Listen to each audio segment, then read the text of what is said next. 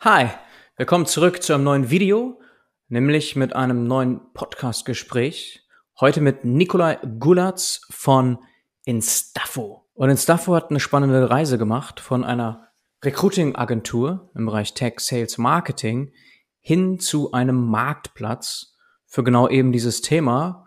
Und Nikolai begleitet diese Reise im Grunde schon von Anfang an. Damals war er Softwareentwickler und ist heute CTO und Managing Director. Das heißt, einerseits in Staffo, spannend, aber auch die Reise von Nikolai. Schaut's euch an, hört rein, lasst gerne bei der Gelegenheit ein Abo da. Und was mich natürlich interessieren würde, wie habt ihr, wie hast du denn deinen letzten Job gefunden? Hast du dich irgendwo beworben, direkt selbst, Stellenbörsen genutzt, Marktplätze, Indeed, Stepstone, LinkedIn, über externe Recruiter, Headhunter? Und was waren deine Erfahrungen dabei? Schreibt's mir doch in die Kommentare. Und jetzt viel Spaß mit Nikolai von Instafo. Guten Morgen, Nikolai. Hi, guten Morgen. Ich freue mich, heute hier zu sein. Freut mich sehr, dass es klappt. Nikolai, du bist jetzt sechs Jahre schon bei Instafo. Das ist für ein Startup ja echt eine ganze Zeit. Hast auch viel erlebt, viel mitgemacht. Mhm. Gestartet mhm. hast du dort als Software Engineer. Und jetzt mittlerweile bist du CTO und Managing Director. Wir kommen gleich auf diese Reise, aber erzähl trotzdem noch ein bisschen was, was so davor abgegangen ist bei dir. Mhm, gerne. Ja, kurz zu mir. Ich bin Nikolai. Ich bin 31 Jahre alt. Ähm, ich lebe im schönen Heidelberg und bin, äh, wie schon gesagt, das Chief Technology Officer und Geschäftsführer bei Instafo. Ähm, bedeutet, ich verantworte vor allem die Produkt- und Softwareentwicklung habe insgesamt mehr als äh, zehn Jahre äh, Erfahrung in der Softwareentwicklung, insbesondere im Webbereich. Ähm, ich habe angefangen, ähm, habe Informatik studiert, ähm, allerdings schon immer während meines Studiums immer lieber gearbeitet, weil es mir immer Spaß gemacht hat, ähm, Anwendungen zu bauen, die dann auch tatsächlich genutzt werden, also von echten Nutzern ähm, genutzt werden, ähm, anstatt das Ganze nur ja, theoretisch in der, in der Uni anzugehen. Und ähm, habe dann damals auch schon äh, während meines Studiums als, ähm, als Freelancer gearbeitet in ganz unterschiedlichen Projekten, immer im, im Webbereich von Dingen wie äh, Technical SEO bis ähm, ja, Buchungssysteme für, für Veranstaltungen äh, from Sketch äh, geschrieben. Und ähm, genau, dann äh, vor Instafo, ähm, zuletzt habe ich bei einer Softwareagentur als Entwickler gearbeitet, die sozusagen als externe Agentur die erste Version der Instafo-Plattform gebaut hat. Das war vor ah ähm, mehr als sechs Jahren schon, mhm. vor, vor, vor sieben Jahren ungefähr. Und ähm, darüber hatte ich dann Chris und Daniel kennengelernt, die beiden Gründer von Instafo. Und ähm, dann schließlich vor sechs Jahren beschlossen, ja, bei Instafo intern die, äh, die Entwicklungs- und, und Produktabteilung mit aufzubauen. Hab dann die ersten Jahre ähm, noch super viel selber Code geschrieben, ähm, also wirklich als, als Entwickler gearbeitet, so große Teile vom äh, äh, Code der ursprünglichen Plattform äh, waren auch von mir ähm, und von einem Kollegen, der gleichzeitig mit mir angefangen hat. Ähm, mich hat aber auch schon immer so die Produktentwicklung als Ganzes interessiert, also nicht nur die, sag ich mal, technische Seite und, und ähm, äh, ja, die technische Skalierung, sondern auch die, die Skalierung des Produktes, die Skalierung des Business. Und ähm, habe dann über die Jahre mehr und mehr Verantwortung bei uns dafür übernommen, zuerst für die äh, Produktentwicklung als Ganzes und jetzt seit Sommer 21 bin ich auch in der Geschäftsführung. Mhm. Also habe so in den letzten Jahren im gleichen Unternehmen viele unterschiedliche Rollen übernommen, viele unterschiedliche Hüte aufgehabt. Und ähm, ja, deswegen macht es mir auch weiterhin noch sehr viel Spaß hier. Ja, du hast sogar richtig die Anfänge noch mit erlebt oder mit beobachten können. Ne, das mhm. war mir gar nicht klar. So aus Agentursicht hast du das dann damals schon gesehen im Grunde. Genau, ja. Ach krass, okay. Ja. Wow, weil Instafo ist jetzt wie alt, dieses Unternehmen? Acht, neun Jahre, ne? So, roundabout, wenn ich das sehe. Founding Year steht 2014 auf LinkedIn. Genau, also 2014 wurde das Unternehmen formal gegründet, ähm, sag ich mal. Mhm. Wir sind live gegangen dann ähm, 2000, 2016 oder 2017. Wow, okay, also wirklich mit dir dann. Okay, du hast also mitentwickelt, das, mhm. was dann live gegangen ist. Musst du gleich mal erklären, was das war damals. Ja, haben wir verstanden? Also sehr impact-driven, könnte man das so runterbrechen, warst du schon lange. Also du warst klar technisch unterwegs, mhm. aber wirklich Bock hattest du, was zu bauen was Leute nutzen, was irgendwie ein Business Impact hat, ein Produkt ist, was irgendwie skalierbar ist, also einfach nicht nur Technik interessiert, sondern Impact getrieben. Und das Mhm, zeichnet dich genau. anscheinend aus. So, und jetzt müssen wir mal verstehen, Instafo verrät im Namen eigentlich schon, worum es geht. Ne? Man kann sich das so einigermaßen vorstellen. Aber bisschen mehr. So, mal ganz grob erstmal, worum geht's? Ja, vom Namen her so, so ein bisschen vielleicht. Also der Name kommt von Instant Stuff Online. Das wissen allerdings äh, tatsächlich die meisten nicht. Ja. Und das ist auch nichts, was wir jetzt so super äh, offensiv äh, kommunizieren. Ähm, was ist Instafo? Instafo ist eine Jobplattform Mhm. für Talente aus den Bereichen Tech, Sales und Marketing.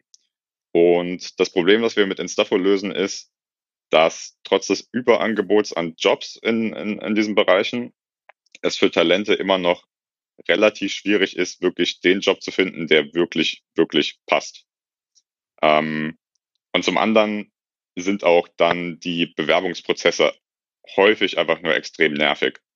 Dadurch, dass es wenig Konsolidierung im Recruitment-Markt gibt, bedeutet das, wenn ich mich ähm, bei fünf unterschiedlichen Unternehmen bewerbe, die interessant aussehen, lande ich als Talent vermutlich bei in fünf unterschiedlichen Tools. Ähm, meistens sind das so interne äh, Bewerberportale, muss fünfmal meinen Lebenslauf hochladen, muss im schlimmsten Fall fünf Anschreiben äh, mitschicken, weil das tatsächlich immer noch sehr viele Unternehmen verlangen. Ähm, und ähm, ja, bekomme dann in vielen Fällen äh, erst super spät überhaupt eine Rückmeldung, in manchen Fällen sogar gar keine Rückmeldung. Und das, obwohl wir ja einen eindeutigen äh, Fachkräftemangel haben, also ein Überangebot ähm, an Jobs in, in vielen Bereichen. Mhm. Und ähm, was wir mit unserer Plattform ähm, versuchen, ist, ähm, also sowohl das Finden des richtigen Jobs für Talente, als auch dann den Bewerbungsprozess danach so easy und smooth für beide Seiten letztendlich zu machen. Genau, das ist so die, so das High-Level-Konzept von Instafo. Mhm. Und würdest du das auch dann so sehen, dass vor allem der Mangel an Informationen das Problem ist, mal so ganz high level oder was ist im Kern das Problem, wenn es darum geht, hey, es gibt ein Überangebot an Jobs, aber wie finde ich jetzt den richtigen? Also irgendwie so ganz naiv würde ich sagen, ja gut, das ist halt ein Informationsproblem. Mhm. Genau, das ist zum einen der, äh, ein Mangel an Informationen. Also wenn man sich zum Beispiel ähm, Stellenbeschreibungen anschaut, die ähm, äh, man zum Beispiel auf Stepstone findet und dann schaut man sich fünf unterschiedliche Stellen an, sage ich mal, für einen C-Sharp-Entwickler, Ja. ist das sehr häufig so, dass die sich alle extrem ähnlich lesen Mhm. und dass es schwierig ist, rauszufinden, was da jetzt überhaupt ähm, anders ist äh, zwischen den Stellen. Mhm. Und ähm, zum anderen ist die Auffindbarkeit natürlich auch ähm, schwierig. Dadurch, dass die Plattformen, die ein sehr hohes Angebot an, an Jobs haben, wie zum Beispiel die, die typischen Stellenbörsen, sind gleichzeitig halt auch generalistische Plattformen. Und dadurch wird es eben schwierig für ähm, Bewerber oder Talente, eine entsprechende Auffindbarkeit ähm, zu gewährleisten. Also es ist gar nicht so einfach, wirklich einfach herauszufinden als Talent, was, was sind denn die, also was ist das Angebot, was überhaupt zu mir passt, welche, welche Jobs passen so prinzipiell erstmal auf mein Profil und welche lohnt es sich anzuschauen und welche vielleicht auch nicht. Mhm. Okay. Und da bietet ihr eine Lösung an. Aber wie das so ist in einem Startup, natürlich mit einer Entwicklung über die letzten Jahre. Vielleicht fangen wir damit an, was ihr damals gelauncht habt, als du gestartet bist. Mhm. Also die Plattform, die wir damals gelauncht haben, die erste Version, die ist tatsächlich gar nicht so oder die war gar nicht so sehr anders als ähm, die aktuelle Plattform. Mhm. Das heißt, ähm, Instafo ist schon gestartet mit der Idee, einen Marktplatz zu bauen, also ein Marketplace-Business-Model, ähm, der letztendlich Talente und Unternehmen so effizient wie möglich miteinander verbindet. Also ein Marktplatz, der von der Aktivität direkt auf dem Marktplatz lebt. Und ähm, wir haben dann aber relativ schnell gemerkt, dass es echt anspruchsvoll ist, ähm, einen funktionierenden Marktplatz from scratch zu bauen. Insbesondere, wenn man nicht unbedingt in einer kleinen Nische startet. Ähm, Mhm. bedeutet, wir haben zwar mit der Plattform, ähm, der Launch hat sich zwar sehr, sehr gut angefühlt. Wir haben relativ schnell die ersten Jobs und Talente auf die Plattform bekommen. Wir hatten auch schon vorm Launch viele interessierte äh, Unternehmen, ähm, weil das Thema Fachkräftemangel auch schon damals äh, ein sehr großes Thema war. Also ähm, da gab es definitiv Bedarf. Ähm, uns ist es aber schwer gefallen, auf beiden Seiten das notwendige Volumen zu bekommen, damit die Plattform auch wirklich für beide Seiten äh, Sinn ergibt. Also dass das Angebot für Talente groß genug ist, wenn ich als Softwareentwickler auf die Plattform komme, muss ich auch mehr als nur ein paar oder eine Handvoll äh, Softwareentwicklungsjobs äh, sehen natürlich, ähm, aber auch andersrum. Ähm, wenn ich als Unternehmen auf der Plattform aktiv bin, ähm, will ich idealerweise auch eine gewisse Auswahl haben bei den Talenten. Mhm. Und wie wir das gelöst haben, ist, dass wir letztendlich erstmal sehr stark über Active Sourcing skaliert sind. Okay. Ähm, das hat so ein bisschen als, ähm, sage ich mal, Growth Hack angefangen, um einfach die passenden Talente für unsere Stellen auf die Plattform zu bekommen. Ja. Ähm, weil die Stellen hatten wir äh, größtenteils schon, wir hatten viele äh, Unternehmenskunden. Das Problem war, die, die Talente dann auch äh, entsprechend auf die Plattform zu bekommen und vor allem auch aktiv zu halten. Mhm. Und ähm, da hat sich Active Sourcing natürlich total angeboten, weil man ein sehr genaues Targeting äh, machen kann. Also einfach die Direktansprache von ähm, Talenten. Ich kann mir genau aussuchen, welche ich haben will. Und ähm, ja, das hat sich dann so als ähm, zum wichtigsten Akquisekanal ähm, entwickelt mhm. in der Anfangszeit. Mhm. Und das hat dazu geführt, einfach auch dadurch, weil es sehr gut funktioniert hat, ähm, dass sich das ganze Businessmodell ähm, eher in Richtung, sage ich mal, Active Sourcing as a Service Modell entwickelt hat, als in Richtung Marktplatz. So in den ersten, das waren wahrscheinlich die ersten zwei, drei Jahre von Instafo. Okay. Und Active Sourcing dann direkt Vermittlung Richtung Unternehmen oder Active Sourcing für die Plattform? Ähm, beides tatsächlich. Okay. Die Idee war natürlich schon erstmal, ähm, das Active Sourcing zu nutzen, um die richtigen Talente auf die Plattform zu bekommen. Häufig war das dann aber so, dass die Plattform gar nicht so sehr genutzt wurde. Mhm. Weil, also dadurch, dass die in der Direktansprache die Jobs schon sehr gut auf die Talente passen, war häufig dann gar nicht so die Notwendigkeit gegeben, sich noch andere Jobs anzuschauen. Ja. Und ähm, das hat dazu geführt, dass wir tatsächlich sehr viele von den Talenten auch dann direkt ähm, vermittelt haben und das gar nicht so arg auf, sage ich mal, den Marktplatz oder die Plattform ähm, eingezahlt hat. Okay. Und Active Sourcing ist einfach nur ein Wort für vor allem LinkedIn Menschen anschreiben, de facto, oder? oder? Genau. so, genau, so eine, eine Direktansprache genau. für, für, genau. für die, die es vielleicht noch nicht gehört haben. Ne? Also es ist im Grunde einfach Menschen ansprechen auf eine möglichst sympathische Art, klar, aber im Ende nutzt man dann Plattformen wie LinkedIn, um in den Austausch zu gehen. Und das, genau, das aber schon gezielt. gezielt also ja. ist nicht so, dass man einfach jeden anschreibt, nee. sondern ich habe einen bestimmten Job und ähm, ich suche mir dann die, äh, die Talente äh, zusammen, die auf den Job passen könnten und die schreibe ich dann an. Das ist so. Mhm. Das war das Vorgehen. Genau. Äh, also grundlegend, wenn du Marktplatz erwähnst und Plattform, was ist da von der Idee her denn überhaupt der Unterschied zu einer Stellenbörse, wo ich doch auch beide Seiten habe, oder? Also Unternehmen, die reinstellen und Bewerber oder die suchen. Mhm.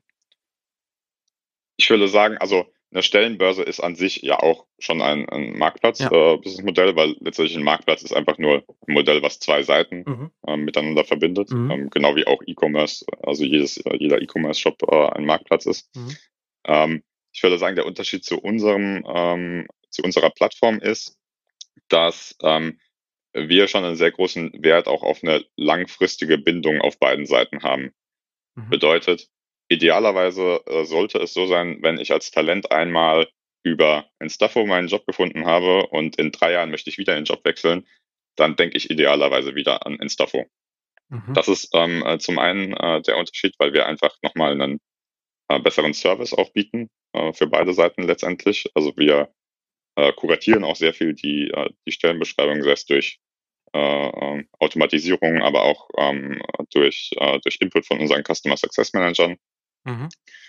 Und ähm, ja, das würde ich sagen, ist so der, der, der ähm, größte Unterschied. Und was mit Instafo sehr viel einfacher ist als Talent, ist einfach auch die passive Suche. Bedeutet, ich muss nicht immer ähm, aktiv schauen, äh, was gibt es für mich, sondern ich kann einmal mein Profil anlegen und ähm, kann dann einfach, werde dann quasi passiv benachrichtigt über passende neue Jobs, äh, die reinkommen und wenn dann was Passendes dabei ist, kann ich super einfach in den Austausch gehen mit dem Unternehmen und mich quasi mit einem Klick bewerben. Ich muss nicht nochmal meinen Lebenslauf hochladen. Ich muss auch keine anschreiben, schreiben, sondern der Prozess dahinter ist einfach super einfach. Mhm.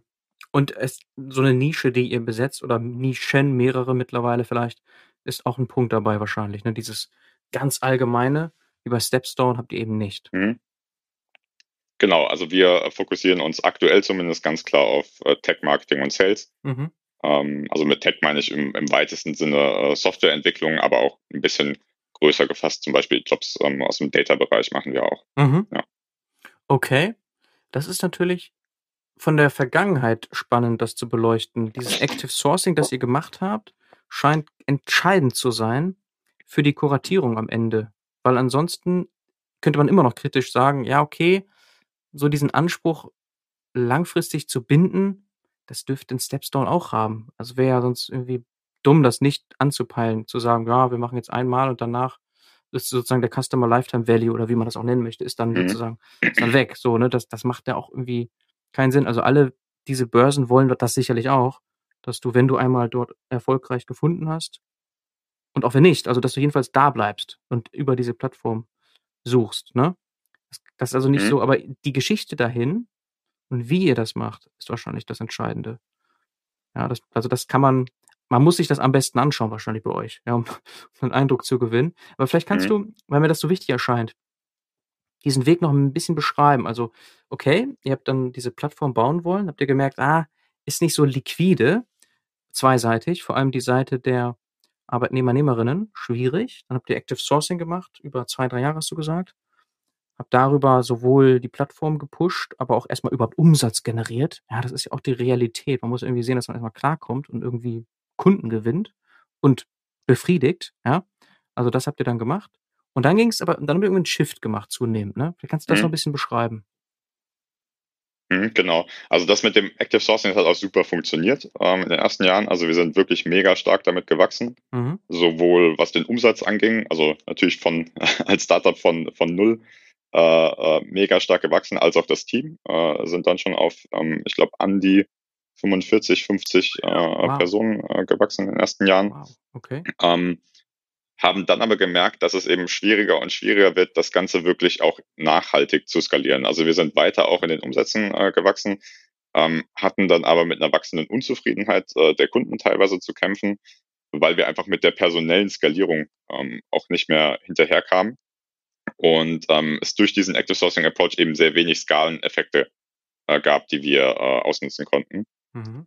Weswegen wir dann in ähm, 2020 war das nochmal ja, einen kleinen Neustart äh, gewagt haben mit dem Marketplace-Business-Modell äh, und ähm, konnten das dann tatsächlich mit all den Learnings, die wir von der Anfangszeit äh, bei eins davor hatten, auch äh, sehr erfolgreich umsetzen. Ähm, hatten jetzt gerade im letzten Jahr nochmal einen äh, wirklich extrem starken Wachstumsschub ähm, dadurch, haben uns in, in allen Zahlen mehr als verdoppelt, teilweise verdreifacht, äh, teilweise auch ähm, vervierfacht. Also es war auch definitiv die, äh, die richtige Entscheidung, diesen Weg zu gehen und dann nochmal diesen Neustart zu wagen. Mhm. Und aktuell ist es so, wir machen auch immer noch Active Sourcing. Ähm, das ist auch immer noch eine wichtige Maßnahme, die wir auch unseren Unternehmenskunden anbieten. Mhm. Es ist aber bei weitem nicht mehr der Hauptakquisekanal für Talente, sondern wir setzen das eher sehr gezielt ein für Jobs, bei denen wir sagen, erfahrungsgemäß funktioniert das zum Beispiel einfach sehr gut ähm, über Active Sourcing oder wenn wir sagen, es ergibt einfach Sinn, weil es eine gewisse Synergie äh, äh, mit dem Marktplatz äh, gibt, die wir da ausnutzen können. Mhm. Okay. Und wenn ihr das Modell jetzt angepasst habt, oder du hast sogar Neustart gesagt, das heißt ja, das ganze Geschäftsmodell hat sich auch krass verändert. Im Active Sourcing Modell habt ihr wahrscheinlich provisionsbasiert gearbeitet oder wie, oder wie war das? Weißt ja, das Geschäftsmodell hat sich tatsächlich äh, gar nicht so stark geändert. Also es war auch nicht so, dass wir gesagt haben, wir machen da jetzt einen, einen klaren Cut, weil wir hatten ja auch sehr viel existing Business, äh, sage ich mal, was wir ja auch weiterführen äh, wollten mhm. und waren natürlich auch auf die Umsätze aus dem äh, existing Business angewiesen. Ähm, das heißt, es war mehr so eine, eine Transformation, die über äh, mehrere Monate ging. Ähm, die aber auch zum Beispiel damit einherging, dass wir ähm, bei einem paar Kunden aktiv den Vertrag nicht verlängert haben von unserer Seite, mhm. äh, gesagt haben, das ergibt nicht so viel Sinn für, für unseren Marktplatz, ähm, weil eine sehr wichtige Maßnahme war, dass wir eben die, die Zielgruppe ein bisschen eingeschränkt haben. Wir haben vorher sehr, sehr breit, sehr viel gemacht. Ähm, wir haben zum Beispiel auch mal einen Metzgermeister äh, vermittelt ähm, okay. vor langer Zeit. Okay. Genau. Und ähm, bei solchen Kunden haben wir eben gesagt, hey, wir verlängern den Vertrag nicht, weil das ergibt für uns einfach wenig Sinn, äh, die Zusammenarbeit da, äh, da fortzusetzen. Mhm. Und ähm, genau, also das war ein, ein, ganz wesentlicher Teil dieser, dieser Fokussierung. Wir haben das äh, Preismodell tatsächlich nicht geändert, ähm, weil das einfach ähm, weiter so Sinn ergeben hat. Also wir arbeiten sowohl ähm, erfolgsbasiert als auch, es gibt äh, auch eine monatliche Pla Plattformnutzungsgebühr, mhm. die die ähm, Kunden zahlen und das haben wir so ähm, beibehalten. Okay, also ihr habt ohnehin schon so einen Retainer äh, im Grunde mhm. gehabt, eine Komponente und dann ist SaaS auch nicht mehr weit, ne? Also so vom, vom Modell genau, her. Ja. Du kannst halt dann sagen, naja, ja. ab jetzt müsst ihr hier mehr zahlen für den Retainer, weil die andere Komponente einfach nicht mehr so gepusht wird, so in etwa. Genau, da sind wir aktuell auch so ein bisschen in der, in der Erfindungsphase. Ähm, mhm. ähm, also aktuell ist es auch immer noch so, es gibt eine monatliche Plattformgebühr ähm, äh, für die Kunden mhm. ähm, und dann wird bei Vermittlung äh, nochmal eine Gebühr fällig. Und was wir aktuell ausprobieren, ist diese monatliche Gebühr tatsächlich wegzulassen, ähm, weil wir äh, gesehen haben, dass das einfach für viele äh, Kunden total äh, Sinn ergibt, dass wir wirklich ein rein leistungsbezogenes äh, Pricing haben mhm. und wir auch dadurch, dass wir ähm, immer und immer besser werden und immer immer höheren Prozentsatz der Jobs dann auch tatsächlich innerhalb relativ kurzer Zeit äh, vermitteln können, da eine sehr hohe Confidence haben, ähm, das dann auch so anzubieten. Also dass wir dann auch den entsprechenden Umsatz mit den Kunden generieren, auch wenn wir keine Upfront-Gebühren erheben. Mhm. Okay, verstehe. Und ansonsten sind es Jahresverträge, nehme ich an. Also wir reden jetzt ja schon ein bisschen über das Geschäftsmodell. Es macht vielleicht auch Sinn, das einmal mhm. abzuschließen und dann kommen wir gleich wieder zurück, was genau bei euch los ist. Aber ich glaube, jetzt haben wir damit angefangen.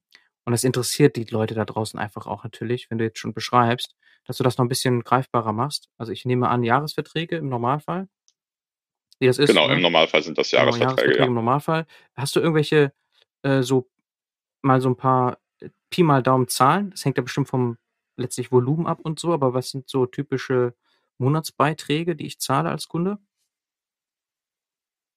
Das ist, äh, also das hängt vom Volumen ab, ja. Ähm, aktuell ähm, ist äh, Volumen so definiert, dass wir eben schauen, wie viele Jobs habe ich gleichzeitig online. Mhm. Das fängt an bei nur einem Job, den ich gleichzeitig online haben kann mhm. und geht bis auf äh, 10 plus Jobs. Also wir haben auch ein paar Kunden, die haben 20 äh, bis 30 äh, Jobs gleichzeitig online mhm. und das fängt an bei ungefähr äh, 2000 Euro mhm. ähm, äh, pro Jahr, äh, wenn ich so die allerkleinste äh, Variante wähle und geht dann dementsprechend höher, je mehr äh, Jobs ich dazu nehme. Mhm. Okay. Okay. Ja, ich gerade dachte, bei 2000 Euro fängt es an pro Monat, habe ich im ersten Moment gedacht. Das wäre sogar auch noch also sind sicherlich Kunden dabei, die das zahlen, aber okay, pro Jahr, das ist dann wirklich ein Einsteigerpaket, absolutes mhm. Einsteigerpaket, mhm. okay. Mhm. Okay. Genau, also wir sind äh, tatsächlich relativ günstig, auch wenn man äh, dann noch die, ähm, die Vermittlungsgebühr ähm, dazu nimmt, mhm. weil wir auch einfach einen sehr hohen Grad an, an Automatisierung äh, mittlerweile erreichen und eben kein digitaler Personaldienstleister mehr sind, sondern tatsächlich den, den allermeisten Umsatz über die Plattform beziehungsweise den Marktplatz machen. Mhm. Okay. Das heißt, diese Komponente ist mittlerweile mehr als 50 Prozent des Gesamtumsatzes. Äh, ja, deutlich wow. mehr. Wow, okay. Okay, das ist krass, ne? Weil das ist ja im Grunde in den letzten zwei Jahren entstanden. So dass dieser, dieser Switch wirklich. Mhm. Okay. Also hier diese genau. Vervielfachung und alles, was du gesagt hast, das ist halt genau das. Das ist halt wirklich diese Plattform, die ist halt wirklich sehr erfolgreich jetzt geworden. Okay. Mhm. Und da gibt es natürlich immer noch Herausforderungen. Also es hört sich erstmal sehr stark an, aber trotzdem diese also diese Liquidität, wie kriegt ihr das hin? Wahrscheinlich ist immer noch talentseitig ist ein bisschen schwieriger, oder? Ähm, tendenziell ja, äh, äh, würde ich schon sagen. Das ist die äh, definitiv die größere Challenge. Ist aber, glaube ich, auch eine Challenge, die wir ähm, gerade in den letzten anderthalb Jahren ähm, sehr gut gelöst haben. Mhm. Ich glaube, das Allerwichtigste, um Liquidität zu erzeugen, ist erstmal dass man eine, einfach eine ganz klare Zielgruppe hat und dass man sich auch sehr intensiv mit der Zielgruppe beschäftigt und versucht, diese zu verstehen. Ähm, bei uns lief das dann eben so, dass wir gesagt haben, okay, wir wollen das, dieses, wir machen einfach alles, ähm, reduzieren auf ähm, Tech-Marketing und Sales und ähm, haben wir gerade in den letzten anderthalb Jahren sehr große Fortschritte gemacht, vor allem über Performance-Marketing auch ähm, die entsprechenden Talente auf die Plattform zu holen. Und das funktioniert tatsächlich ähm, sehr gut, ja. Es ist immer noch eine Challenge, es ist auch eine, eine fortlaufende Challenge, weil man sich auch ständig anpassen muss. Also es gibt nicht den einen Approach, der dann ein Jahr lang funktioniert, sondern man muss immer unterschiedliche Angles ausprobieren, unterschiedliche Kanäle, unterschiedliche Formate. Aber ähm, ja, das, das läuft aktuell tatsächlich sehr gut bei uns. Mhm. Okay. Und gibt es so inhärente Challenges jetzt im Modell, so dieses B2B, Mhm. to C? Ähm, so siehst du da noch irgendwas, was so besonders schwer einfach ist? Mhm. Ja, ich würde sagen, es gibt drei äh, so grundsätzliche äh, Challenges für uns. Das eine ist so das klassische Marktplatzproblem, das Henne-Ei-Problem. Mhm. Ähm, das kennt mit Sicherheit äh, jeder, der äh, mal irgendwas über äh, Marktplätze gelesen hat. Ähm, bedeutet, ein Jobmarktplatz ergibt nicht super viel Sinn für Talente ohne Jobs. Ja. Andererseits ist es aber auch schwierig, Unternehmen oder Jobs auf die Plattform zu bekommen, ohne dass man die entsprechenden Talente hat. Also man hat immer dieses Henne-Ei-Problem, was, was kommt sozusagen zuerst. Und ähm, was da auf jeden Fall hilft, ist in der Nische anzufangen, in der man einfach schnell Netzwerkeffekte erzeugen kann und sich dann in der Akquise erstmal auf eine Seite zu fokussieren. Also eine Entscheidung zu treffen, okay, wir wollen erst die Jobs reinholen und dann die Talente oder auch um, umgekehrt.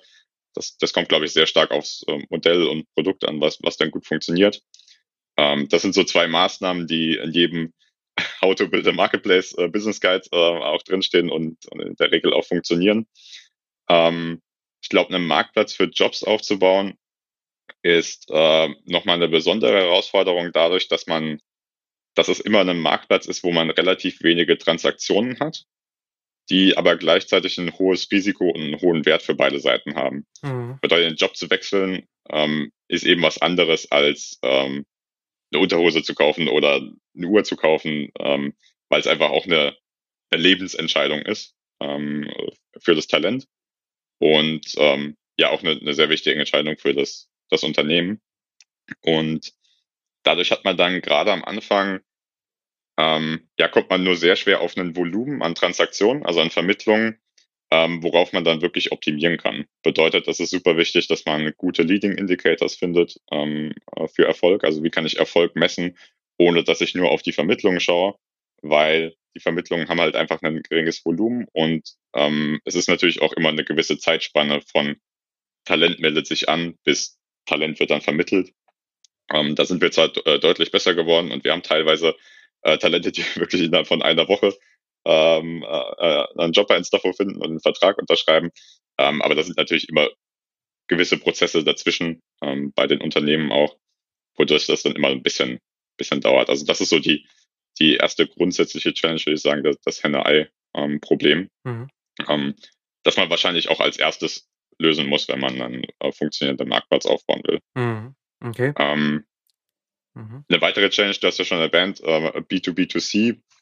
Ähm, bei einem zweiseitigen Marktplatz ist auch immer, dass man eben durch B2B2C zwei grundsätzlich verschiedene Zielgruppen hat, die ganz unterschiedliche Probleme und Bedürfnisse haben.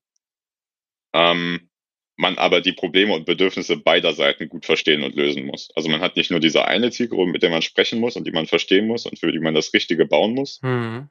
ähm, wie das jetzt vielleicht bei, bei irgendeiner App äh, der Fall ist, die kein Marktplatz ist, sondern man muss immer mit beiden Seiten sprechen, man muss immer die Probleme beider Seiten verstehen und man muss immer auch das richtige Produkt für beide Seiten bauen. Ja. Weil wenn man nicht das richtige Produkt für eine Seite baut, dann funktioniert auch der ganze Marktplatz nicht. Mhm.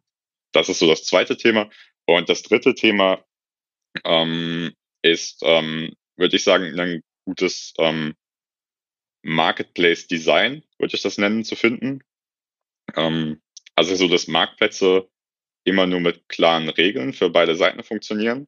Und eine ganz wesentliche Aufgabe im Aufbau von einem Marktplatz ist es, sich zu überlegen, okay, welche Regeln gelten denn wann für wen? Mhm. Also wie designe ich den Marktplatz so, dass die Marktteilnehmer gut zueinander finden, dass die richtigen Transaktionen äh, zustande kommen, dass das Vertrauen in den Marktplatz, aber auch in die Teilnehmer gegeben ist ähm, und so weiter und so fort. Mhm. Und ähm, das ist tatsächlich ein sehr komplizierter Prozess, ein sehr, sehr komplexer Prozess. Ähm, dadurch, dass man diese zwei Seiten mit teilweise auch unterschiedlichen Interessen hat. Und oft muss man dann auch Interessen gegeneinander abwägen und ähm, häufig dann auch Entscheidungen treffen, die äh, für die eine äh, oder die andere Seite eher gut oder eher schlecht sind. Okay. Ja. Äh, woran denkst du da? Geht das irgendwie in die Richtung von Gehalt oder irgendwas oder, oder was meinst du damit? Mhm. Zum Beispiel, also Gehalt ist ein gutes Beispiel. Mhm. Ähm, bei uns äh, funktioniert das also so, dass ich als Kandidat meinen Wunschgehalt angebe und dann sehe ich auch wirklich nur Jobs, die auf das Wunschgehalt passen, mhm. einfach um zu verhindern, dass es dann später im Prozess zu einer Überraschung äh, kommt, was das Gehalt angeht, weil es einfach ein super wichtiger Hygienefaktor ist. Also Gehalt muss immer irgendwie halbwegs passen. Mhm. Ähm, und ähm, es ist so, wir zeigen das Gehalt aber an keiner Stelle den Unternehmen an. Weil das natürlich ein sehr unfairer Vorteil wäre ähm, in der Gehaltsverhandlung. Also wenn wir einfach immer den genauen Gehaltswunsch vom Unternehmen, äh, von Kandidaten anzeigen würden, dann ähm, kann ich im Unternehmen äh, natürlich in der Gehaltsverhandlung sehr stark darauf optimieren. Also wenn ich quasi den, den, äh, äh den Preispunkt genau kenne vom Kandidaten. Ja. Und das ist genau so eine Entscheidung, wo man eine Abwägung treffen muss. Natürlich hätten ähm, unsere Unternehmenskunden gerne, dass wir den Gehaltswunsch anzeigen. Da sagen wir dann aber ganz klar, nein, das können wir nicht machen, weil das einfach ein zu großer Nachteil für die Kandidatenseite wäre. Und ähm, das ist tatsächlich auch ein super wichtiges Thema, was wir auch überall äh, so kommunizieren, hey, dein Gehalt wird zu keinem Zeitpunkt ähm, dem Unternehmen angezeigt, weil es einfach in der Situation ein unfairer Vorteil wäre. Mhm. Okay. Das ist interessant. Ja, ich überlege gerade, es geht oft in Ranges eher, aber selbst die, das sind dann keine genauen Punkte. Aber nichtsdestotrotz natürlich etwas, womit man arbeiten kann auf Unternehmensseite und vielleicht dann zum Nachteil der Bewerber, Bewerberin. Ja. Genau, ja. Okay. Okay, verstehe. Ist für dich natürlich auch eine Herausforderung gewesen. Software Engineer dann, jetzt Managing Director. Das heißt, das merkt man ja, wenn du sprichst. Du hast einen guten Überblick, aber du kennst dich halt auch jetzt wirklich in der Tiefe aus mit dem Business. Ja, das war ja für dich sicherlich auch eine krasse Entwicklung, oder? Ja, definitiv. Aber ähm, ich muss auch sagen, dass es das ist, was mir fast am meisten äh, Spaß macht. Mhm. Also wirklich diese, diese komplexen äh, Probleme und ähm, Abwägungen ähm, zu lösen.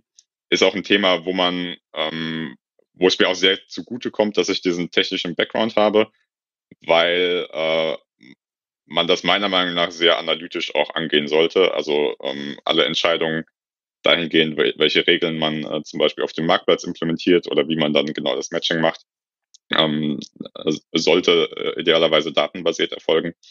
Und ähm, da hilft mir meine Erfahrung als, äh, als Softwareentwickler natürlich sehr, mhm. ähm, weil ich auch jetzt noch als äh, Geschäftsführer äh, kann ich mich in unseren Data Lake einloggen und einfach ein paar äh, SQL Queries schreiben, äh, wenn ich irgendwas wissen will. Ja. Und das ist tatsächlich ein sehr großer Vorteil. Machst du auch noch? Also du bist noch ein bisschen hands-on ab und zu. Genau, das mache ich noch. Nicht jeden Tag, aber äh, manchmal ja. Okay. Ja, okay. Also vielleicht mal, wenn ein bisschen Ruhe im Büro ist, dann genießt du es auch mal, wieder ein bisschen hands-on zu sein, ja. Okay. Ja. Okay, du meintest ja Daten und vorher hattest du schon Automatisierung gesagt. Kannst du das noch ein bisschen beschreiben? Weil wir reden hier im Podcast gerne eben über Machine Learning, Data Science, mhm. Automatisierung. Äh, wahrscheinlich beim Skill Matching spielt das eine Rolle, nehme ich an. Kannst du das ein bisschen beschreiben? Genau, definitiv. Also ich würde sagen, die wichtigste äh, Automatisierung ist das Matching. Mhm. Ähm, also mit Matching meinen wir einfach das, das äh, äh, Anzeigen von passenden Jobs für den Kandidaten, aber auch umgekehrt. Ähm, das funktioniert so, dass man sich als Kandidat ein, ein relativ ausführliches Profil ähm, anlegt, wenn man sich bei Instafo registriert. Und äh, dann matchen wir das Profil eben auf alle verfügbaren Jobs. Und man bekommt als Kandidat dann nur die Jobs angezeigt, die auch auf das Profil passen. Und ähm, das funktioniert so, dass es natürlich eine Reihe von erstmal simplen Filtern sind, auch teilweise für so Themen wie ähm, Gehalt. Also da braucht man kein Machine Learning äh, für, aber auch Remote-Möglichkeiten. Wo möchte ich arbeiten? Möchte ich eher remote arbeiten, hybrid, on-site? Ähm, möchte ich umziehen in irgendwelche bestimmten Städte? Also das sind größtenteils ähm, äh, simple Filter dann. Ähm, eine große Challenge für uns war aber das richtige Matchen von den Skills. Ähm, also es funktioniert so, dass jeder Job bei uns eine Liste an relevanten Skills für den Job hat. Das sind äh, in der Regel Hard Skills, also für einen äh, Softwareentwicklerjob stehen da dann solche Dinge drin wie C-Sharp oder welche, welche Frameworks äh, äh, notwendig sind und so weiter und so fort.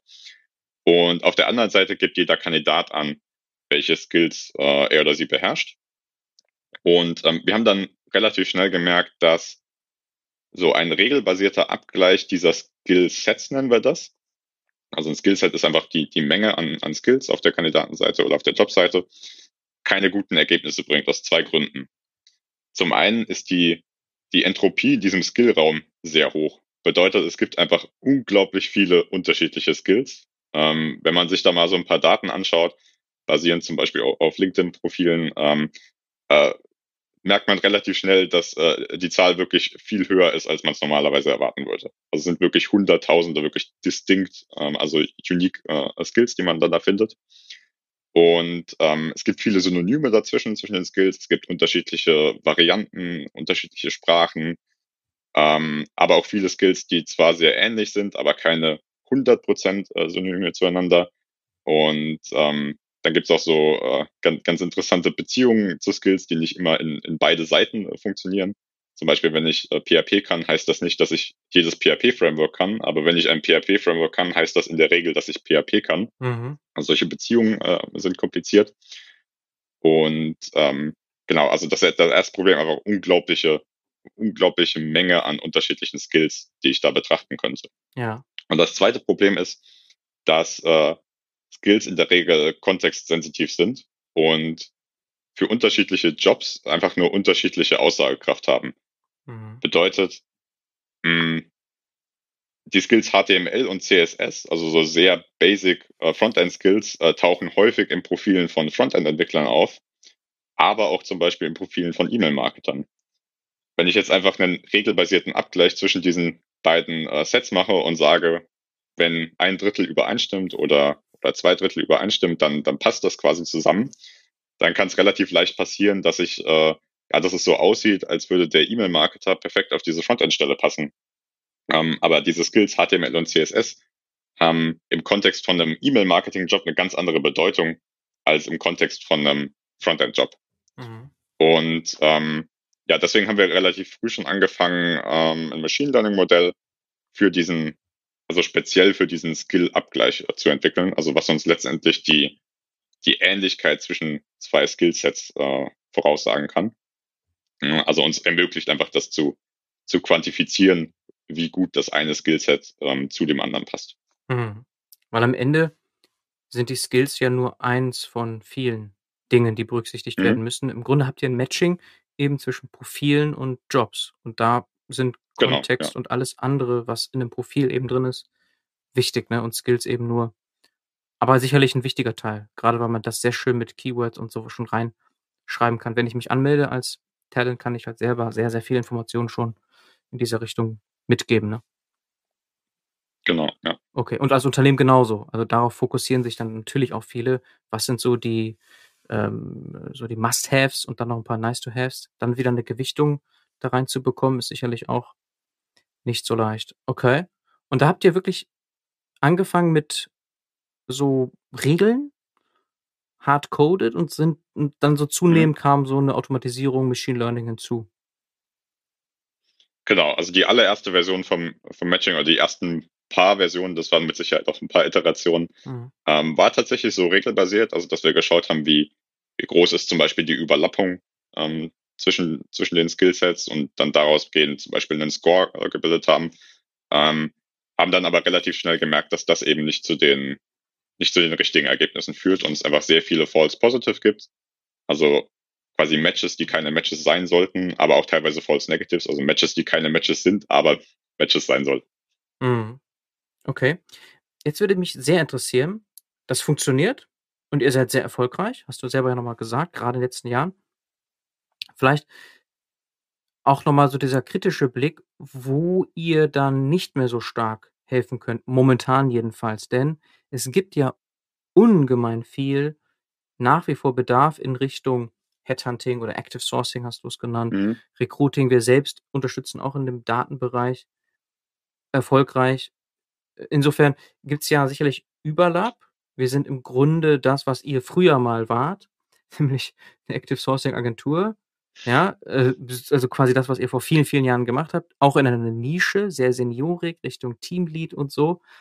Äh, ist das etwas, was ihr auch noch mitmacht oder hört es da dann langsam auf? Also Richtung sehr viel Berufserfahrung, äh, Head of, Director, Senior und so und dann sehr, sagen wir mal, auch von den Skills her, ich würde sagen, sehr tief, also Machine Learning Engineering, Machine Learning Operations oder so, also quasi Nische, Nische und sehr seniorig. Mhm. Also Was wir grundsätzlich äh, sehr gut können oder wo wir sehr stark sind, ist ähm, Tech äh, erstmal generell, mhm. ähm, insbesondere Softwareentwicklung, also wirklich von Frontend, Backend, Fullstack, Mobile, Java, C Sharp, PHP, äh, diese ganzen Themen. Mhm. Ähm, da würde ich auch sagen, alle, tatsächlich alle Seniority Levels, also ähm, wir vermitteln sowohl Entwickler als Seniors, Juniors, ähm, als auch Teamleads. Wir können auch sehr gut Marketing und Sales. Ähm, das ist vom Volumen her allerdings aktuell noch äh, deutlich kleiner als Tech, ähm, ist aber auch gerade ähm, am Wachsen.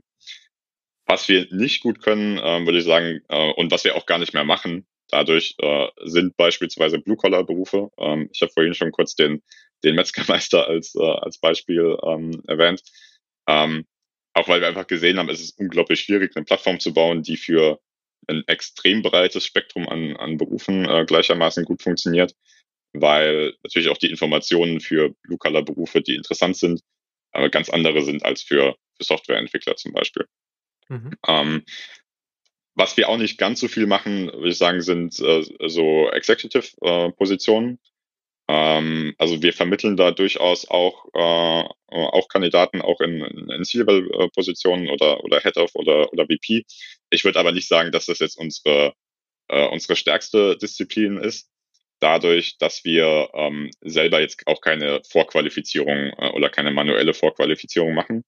Und gerade bei Executives sind dann auch noch viele andere Sachen sehr viel wichtiger als jetzt zum Beispiel die, die Hard Skills oder, sage ich mal, die, die Berufserfahrung auf dem Papier. Mhm. Ja.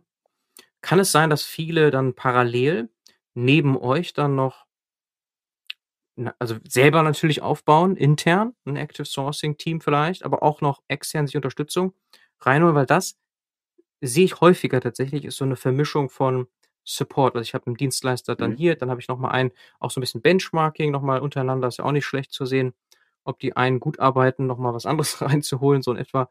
Äh, siehst du auch sowas? Seht ihr auch sowas? Mhm. Ja, definitiv. Also das ist auch äh, ganz normal, dass, dass viele Unternehmen auch unterschiedliche Möglichkeiten nutzen. Mhm. Ähm, und das ist ja auch gar nicht verkehrt. Also nur wenn jemand jetzt bei Instafo Kunde ist, bedeutet ja nicht, dass man beispielsweise die Stellenbeschreibung von seiner Webseite runternehmen sollte, ähm, äh, um dann alles über Instafit zu machen. Also das ist auch total, äh, mhm. total legitim, ähm, das so zu machen. Mhm. Und unser langfristiges Ziel ist schon, ähm, einen immer größeren und größeren Anteil von dem Recruiting von unseren Kunden dann auch ähm, zu uns zu holen. Mhm. Wir sehen aber auch, dass wir jetzt gerade in den Sparten, ähm, die nicht Tech Marketing und Sales sind, da eben noch nicht so wirklich äh, äh, sind. Und da ist es dann auch ähm, total legitim, wenn man beispielsweise auf einen, auf einen Headhunter setzt für die Executive-Position. Mhm. Oder viele Unternehmen stellen ja auch in Tech Marketing Sales ein, haben aber auch noch andere Bereiche wie äh, zum Beispiel Customer Success, die wir eben aktuell nicht, noch nicht zu 100 Prozent abbilden können. Mhm. Okay. Und wie schafft ihr es, dieses Vertrauen aufzubauen? Weil gerade in den letzten zwei Jahren, meintest du, seid ihr nochmal stärker gewachsen auf der Talentseite. Und meine Erfahrung ist, es ist ganz viel so ein Vertrauensspiel, gerade bei höherer Seniorität. Ja, versteht ihr mich denn auch wirklich ähm, so und habt ihr denn Ahnung überhaupt von gewissen Themen und so weiter? Also, dass da dieses Vertrauen extrem schwer ist zu gewinnen. Also, man kennt das ja, angeschrieben von Recruitern und man mhm. denkt sich, pff, was will er oder was will die mir denn erzählen? Äh, so in etwa, das, das ist ja so die Abwehrhaltung, die man gerade im Tech-Bereich extrem hat. Wie habt ihr das geschafft, das in den zwei Jahren aufzubauen? Ich würde sagen, Vertrauen ähm, kommt äh, äh, zum größten Teil einfach durch, durch Resultate und ähm, durch eine gute Experience äh, mit Instafo. Also wenn du schaust, unsere Trustpilot-Bewertungen oder unsere, unsere Google-Bewertungen sind, glaube ich, bei beiden bei, bei 4,8 von, von 5 Sternen mit jeweils mehr als 100 Bewertungen. Mhm. Ähm, da sieht man, dass äh, Kandidaten in Staffo wirklich lieben. Also in, in, dem Moment, wo ich als Kandidat mir einmal mein Profil gemacht habe und einmal diese Experience hatte, ähm, mit einer deutlich besseren Discovery von Jobs auf der Plattform, mit einem deutlich besseren Bewerbungsprozess, also sowohl der, sage ich mal, der initiale Schritt, die Bewerbung abzuschicken, als auch dann im Nachgang. Ähm, also so wie ich als Kandidat einmal diesen Aha-Moment habe, ähm, würden, bewerten eigentlich fast alle die, die Erfahrung mit wirklich äh, sehr gut bei uns. Und ich glaube, das ist ein ganz, ganz wesentlicher Faktor. Wir merken auch immer mehr, dass wir mehr und mehr Kandidaten über äh, äh, ähm, Word of Mouth ähm, äh, äh, akquirieren können. Mhm. Ähm, ich hatte zum Beispiel vor, vor zwei, drei Wochen ein äh, User-Interview mit äh, einem Kandidaten, den wir äh, nicht äh, vermittelt haben. Er hat sich dann doch für ein anderes Angebot entschieden, der mir dann aber gesagt hat, hey, ich habe allen meinen Freunden von äh, Instafo erzählt, weil das einfach so eine gute Experience war. Ich habe mir einmal das Profil erstellt, sofort alle Jobs gesehen, die zu mir passen. Ich habe mich bei drei Jobs beworben, ich konnte mich sofort im Chat mit dem Unternehmen austauschen. Ähm, also da merken wir schon, dass das auch immer relevanter und relevanter für uns wird. Mhm. Und Unternehmen sind im Grunde von Startups, Scale-ups bis Mittelständler, Konzerne eigentlich alle gut, gut gemischt dabei.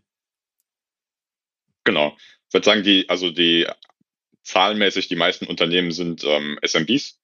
Aber das ist ja auch äh, ziemlich logisch, weil die, die meisten Unternehmen einfach SMBs äh, ja. äh, sind in Deutschland. Ja. Wir haben auch ein paar äh, größere Unternehmen. Mhm. Ähm, Adruva ist zum Beispiel einer unserer, unserer größeren Kunden, ein Software-Dienstleister. Mhm. Also es ist wirklich durch die, durch die Bank weg von, von zehn Mitarbeitern zu 5000 Mitarbeitern alles dabei. Okay, also auch eben, wenn du sagst zehn Mitarbeiter, zehn Mitarbeiterinnen auch Startups und Scale-Ups. Äh, ja, ja, okay. Weil gerade da stelle ich fest, wenn ich mir den Markt anschaue, gibt es spezialisierte Partner. Wir nicht, aber gibt es, die nur Startups machen. Also nur Startup Recruiting machen. Ja? Mhm. Also äh, irgendwie gibt es anscheinend. Ja, das ist jetzt ne? nichts, wo wir uns. Ja. ja.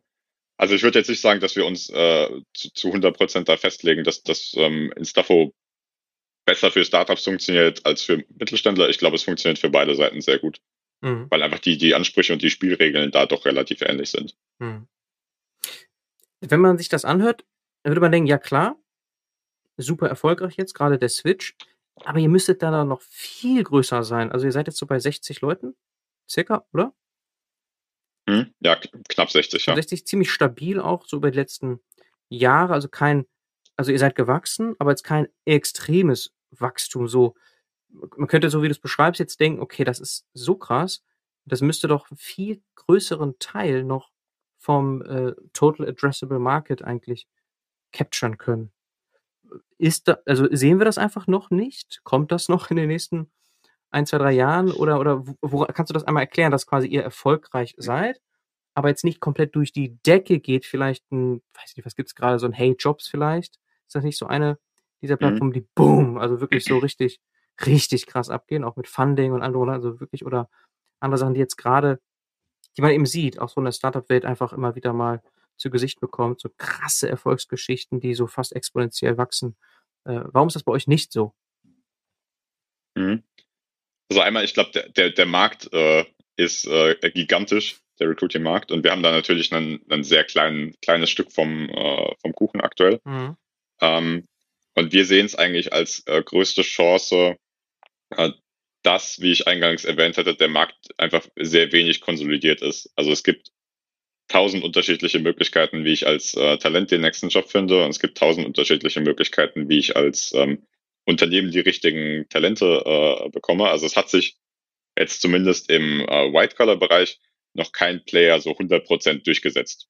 Ähm, ähm, das wird vielleicht, also im Blue-Color-Bereich, du hast zum Beispiel Hey-Jobs erwähnt, die sich ja auf, äh, auf Blue-Color äh, sehr stark äh, fokussieren, aber ich glaube auch die haben jetzt noch keinen 50% äh, äh, Marktanteil, äh, würde ich zumindest äh, äh, denken, einfach weil der Markt noch sehr fragmentiert ist. Und ähm, unser Ziel ist es schon, ähm, das habe ich ja auch schon erwähnt, langfristig von unseren Kunden immer mehr und mehr einen höheren, höheren Anteil vom Recruiting zu übernehmen und damit dann letztendlich auch einen immer höheren äh, Marktanteil im, im White-Color-Bereich. Mhm. Okay. Aber so richtig, vielleicht kannst du das nochmal kritisch einmal ansprechen auch, weil du meintest ja eben schon mal, ihr wart 45 Leute schon, relativ schnell. Mhm. So, und jetzt seid ihr bei 60, knapp. Das heißt, und das in, klar, es gab irgendwelche Herausforderungen, es gab ja auch generell schwierige Phasen, wie immer, aber es sind ja dann, so wenn ich jetzt mal überblicke, drei, vier Jahre gewesen, fast ohne Wachstum oder zumindest ohne, teilweise sogar, ja, also so scheint es ja gerade. Warum? Also was ist da, was ist überhaupt nicht schwierig? Was, was hindert euch daran, jetzt wirklich euch nochmal zu verdoppeln oder zu verdreifachen in relativ noch, in, noch, noch höheren Geschwindigkeit? Mhm.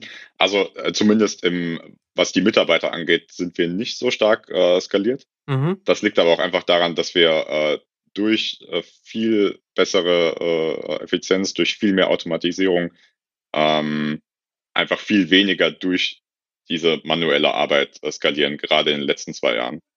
Mhm. Und ähm, ich hatte erwähnt, das war so, ein, so eine Transition äh, äh, Period, äh, die wir hatten zwischen diesen beiden Geschäftsmodellen vom Active Sourcing as a Service zum Marktplatz. Und das war natürlich schon auch eine gewisse Zeit ein, ein gewisser Setback, also wo wir auch erstmal überlegen mussten und uns konsolidieren mussten. Und ich hatte ja auch erwähnt, wir haben ähm, dann auch tatsächlich zu Kunden gesagt, hey, wir werden nicht mehr weiter mit euch äh, zusammenarbeiten. Mhm. Und ähm, ja, also da ging es dann natürlich auch in den Zahlen erstmal temporär äh, äh, zumindest ein bisschen nach unten, hatten da so einen kleinen Dip. Ähm, wir sehen jetzt aber, also ich äh, glaube, meiner Meinung nach sind wir, wenn man sich auch die letzten äh, neun Monate speziell anschaut, ähm, am Anfang von so einer Hockeystick-Bewegung nach oben. Mhm. Und ähm, unser klares Ziel ist jetzt die, äh, ja, den Trend in, in diesem Jahr, also 2023, auch weiter fortzusetzen. Also wir wollen uns auf jeden Fall nochmal äh, verdoppeln. Wir haben uns äh, 2022 verdoppelt und glauben auch, dass es möglich ist. Okay, also umsatzseitig verdoppelt, willst du damit sagen, ne? Nicht Mitarbeiter. Genau, ja. Okay, also ihr habt vor allem die Profitabilität oder die Marge dadurch erhöht und könnt das weiterhin dann dieses Jahr pushen. Ihr seid nicht gefundet, quasi gebootstrapped, oder? Oder, oder, oder Business nee, Angels? wir sind gefundet. Wir sind gefundet. Aber nicht VCs habt ihr, oder? Oder sehe ich es einfach nur gerade nicht? Genau, wir haben keine, würde ich sagen, klassischen äh, VCs bei uns. Also wir haben äh, äh Business Angels, Business Angels und, ne? und Family mhm. Offices größtenteils, ja. Genau. I see. Ach ja, stimmt. Das, das wusste ich tatsächlich, genau. Also Business Angels und Family Office, aber dann keine so diese ne, Seed-Runde, Series A, B und so weiter und so fort, wie man das jetzt bei mhm. anderen Playern, wie zum Beispiel bei Hey Jobs, sieht. Nicht euer Konkurrent. Genau, wirklich, diese, diese ne? klassische VC-Entwicklung hatten wir tatsächlich nicht. Ja. Und das ist ein ja. Teil der Erklärung dann sicherlich. Ne? Wenn klar Investoren da sind, ihr gleichzeitig aber auch sehr stark auf äh, Cashflow optimieren müsst, bis hin zur Profitabilität, dann könnt ihr nicht einfach einstellen und einstellen und einstellen. Ja. Genau, mhm. und das kann auch durchaus ein, ein, Vorteil sein, weil das natürlich beeinflusst, welche, welche Entscheidungen äh, man dann trifft. Mhm. Okay. Aber wenn du sagst Verdopplung dieses Jahr, dann meinst du damit eben auch jetzt demnächst euer eigenes Hiring. Also ihr werdet jetzt oder seid schon dabei, stark selbst zu suchen. Genau, also wir werden auch personell äh, wachsen. Wir mhm. werden uns allerdings, also planmäßig werden wir uns personell äh, nicht verdoppeln in diesem Jahr. Aber mhm. auch, wir werden auch personell wachsen. Also wir haben jetzt zum Beispiel gerade im Januar ähm, drei äh, neue Leute im Sales auch eingestellt. Ja. Also da äh, werden definitiv auch äh, noch ein paar Mitarbeiter hinzukommen. Okay, und das macht ihr dann auch über eure eigene Plattform. Eat your own. Oder wie läuft das? Äh, größtenteils ja, tatsächlich. Also ähm, ich, ich weiß die genaue Zahl äh, jetzt nicht, aber wir haben letztes Jahr auch einige interne Mitarbeiter über unsere eigene Plattform eingestellt, natürlich, ja. Ja, wäre sonst komisch, finde ich. okay. Genau, wäre wär schlechtes Zeichen, wenn das nicht Irgendwie schon, ja. okay. Damit haben wir eigentlich auch schon verstanden, was demnächst so abgehen wird. Aber vielleicht kannst du, ich überlasse dir das letzte Wort jetzt einfach, wir sind fast fertig. Ja, nochmal so, wenn du in die Zukunft schaust, was kommt da jetzt noch? Mal das vervollständigen. Also ich glaube, für uns ist das wichtigste Thema, äh, das äh, Jobangebot für Talente weiter äh, kontinuierlich zu erhöhen. Mhm. Ähm, da sind wir im letzten Jahr natürlich auch sehr stark gewachsen, aber wir denken, da geht noch einiges mehr. Da wir sehen, dass wir immer besser und besser darin werden, ähm, Talente dazu zu bewegen, wirklich auch in mehrere unterschiedliche Bewerbungsprozesse zu starten bei unterschiedlichen Unternehmen. Und ähm, ja, wenn die Bewerbung und der ganze Prozess dahinter so einfach ist, dann ähm, ist eine große Auswahl einfach äh, key. Also dass ich als, ähm, als Talent auch nicht nur zwischen 10, 20 unterschiedlichen äh, Jobs dann wählen kann. Also wirklich Angebot weiter erhöhen.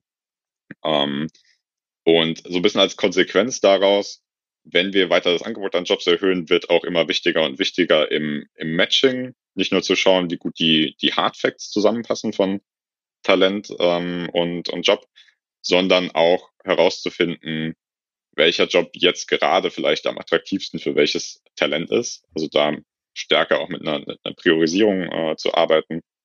Ähm, beispielsweise, indem wir schauen, verhaltensbasiertes Feedback ähm, zum Beispiel unmittelbar einfließen lassen, so welche Jobs werden angeklickt, welche Jobs äh, gucke ich mir vielleicht auch ein bisschen äh, länger an, ähm, um einfach die Chance auf eine erfolgreiche Vermittlung dann zu erhöhen für jedes Talent.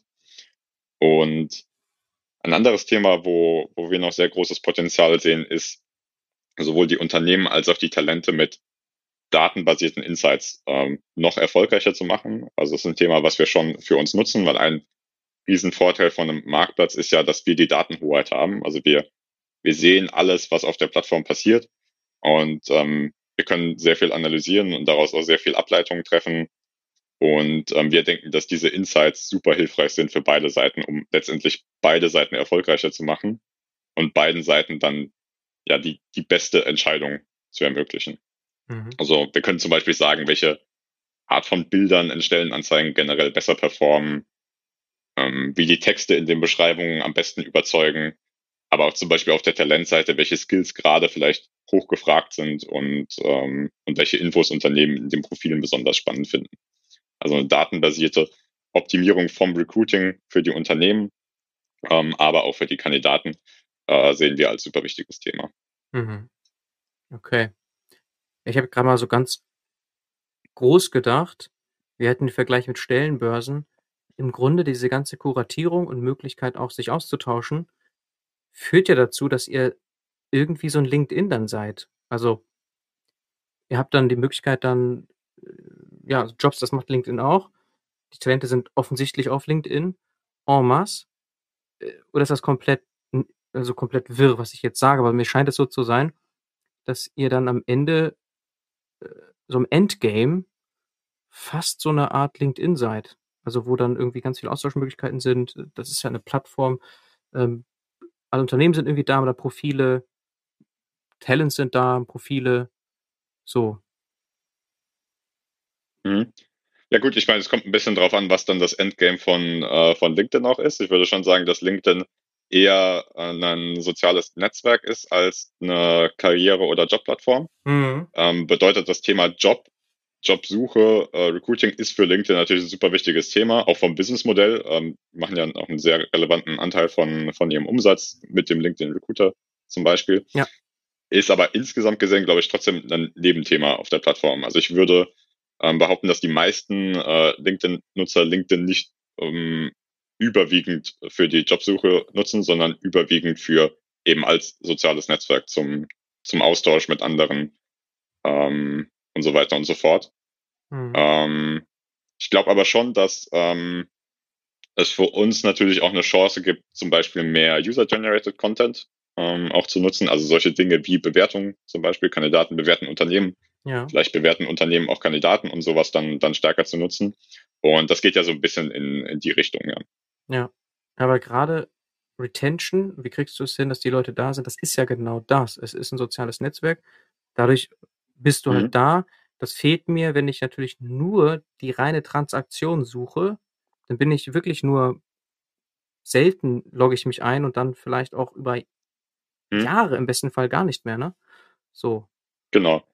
Ja, also LinkedIn hat ja den riesen Vorteil, dass die quasi mit ihrem Produkt im Attention Game sind. Ähm, also äh, ich will behaupten, dass sie einen Großteil von ihrem ähm, Produkterfolg daran messen, wie viele Minuten ein LinkedIn-Nutzer auf LinkedIn letztendlich äh, verbringt. Mhm. Und das ist dann natürlich eine super Gelegenheit, das Thema Jobs zu spielen. Mhm. Trotzdem ist das Thema Jobs halt nicht äh, das Hauptthema ähm, bei LinkedIn. Und das kann dann auch ein Nachteil sein. Mhm. Und ähm, was wir versuchen, so in Richtung, wenn wir Richtung Retention denken, ist eben ähm, zu schauen, wie wir den, den richtigen Moment abpassen können, an dem der Kandidat vielleicht wieder auf Jobsuche ist. Mhm. Weil wir sehen schon, dass das Thema Jobsuche so ein Thema ist.